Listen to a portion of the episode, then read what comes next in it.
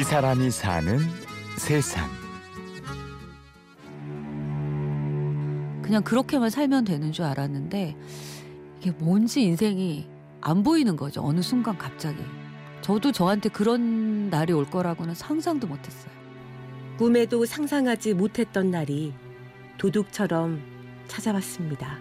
그러니까 저는 진짜 더는 그렇게 살면 제가 못 살 것 같았거든요. 숨이 막혀서 죽을 것 같고, 그러니까 절박하니까 내가 살아야 되니까. 숨이 막힐 듯 했습니다.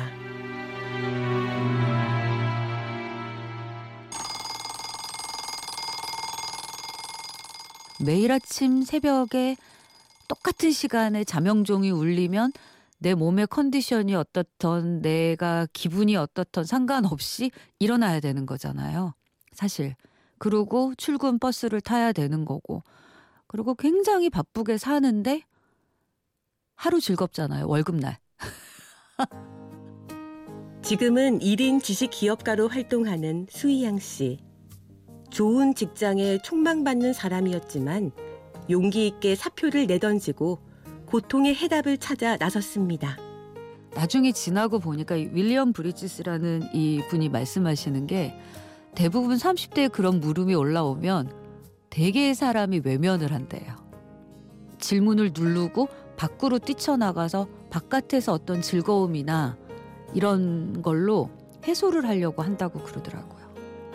너무 생소하기도 하고 낯설기도 하고 그러나 어떤 수면 아래에서는 두렵기도 하고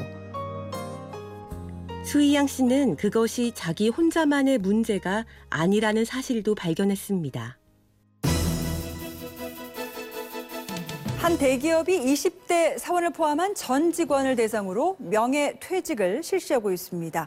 경영난이 이유라고 하지만 입사한 지 몇 년 되지도 않은 사원들까지 명예퇴직을 거시적으로 봤을 때 지금 어떤 굴뚝 산업으로 제조업으로 경제 전체가 성장하는 건 우리나라뿐이 아니라 전 세계적으로 이제 그 성장세는 멈췄단 말이에요.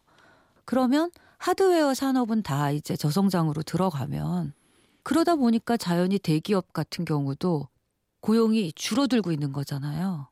그러면 개인이 자기 자신의 먹거리를 찾아 나서야 되는데 수희양 씨의 퇴직은 개인적 일이었지만 산업 구조의 변화 속에서 일어난 사회적 사건과 맞물려 있었습니다.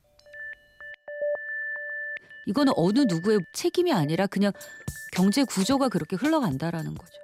그럼 개인은 철저하게 자기 밥거리를 자기가 찾아낼 수밖에 없다. 근데 이거가 지금 제가 얘기한 게 아니라 드러커 교수가 얘기한 거예요. 사실은. 이미 몇십 년 전에 이런 시대가 올 것이고 그 모습이 2015년에서 20년쯤 되면은 전 세계에 굉장히 선명하게 드러날 것이다라는 얘기를 몇십 년 전에 드러커 교수가 이미 한 얘기였어요. 그랬을 때 개인이 살아남을 수 있는 길은 지식기업가의 길밖에 없다 라는 얘기를 한 거죠. 1인 지식기업은 수희양 씨 개인의 선택이었을 뿐 아니라 달라진 이 시대의 요청이기도 했습니다. 개인들이 자신의 고유성을 들여다볼 수 없고 어떤 사회에 의한 그 수직 체계에 의해서만 그런 삶이 이끌려온 거는 IMF 이전까지 어떤 그 획일화된 삶의 모습이었던 거죠, 사실은. 그래서 이 어떤 1인 지식기업가라는 것이 결국은 밥벌이로서도 그러니까 개인이라면 누구나 다 한 번쯤 이제는 살면서 청춘들도 이제는 자기 스스로 창직을 해야 되는 시대에 지금 와버렸잖아요. 어느새. 1인 지식기업가는 스스로 기업을 만들고 스스로 경영해야 합니다. 그래서 하루아침에 완성되지 않는 고통스러운 재탄생입니다. 이제 한 몇 년을 방황을 했는데 근데 나중에 알고 보니까 이 윌리엄 브리티스의 말에 의하면 그게 바로 중립지대라는 거를 저도 모르는 사이에 거쳤던 거죠. 그 중립지대라는 것은 사막을 건너는 것과도 같다고 얘기를 해요. 그만큼 고독하고 그만큼 꺼끌꺼끌하고 그만큼 삭막하고 그런 기간을 거치지 않고서는 어떤 그런 변환을 이뤄낼 수 없다라는 거죠. 과거도 보이지 않고 미래도 사라진 사막 같은 중립지대. 그 고독한 길을 거쳐야 합니다.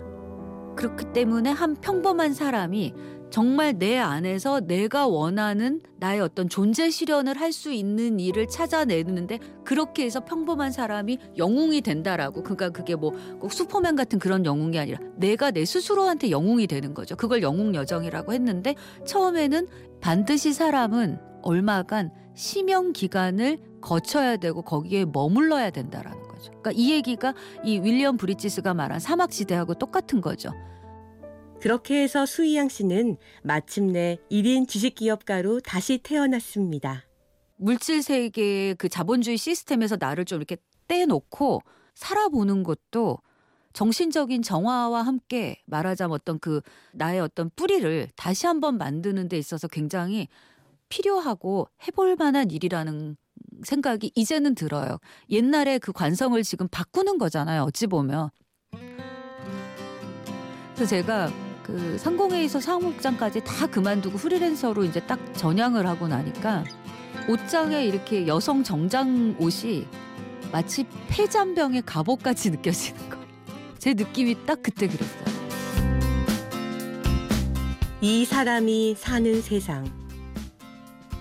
자기의 이름으로 브랜드를 삼아 자기 자신이 기업이 되는 사람.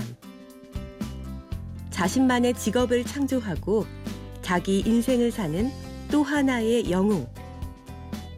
1인 지식기업가 수이양 씨를 만났습니다.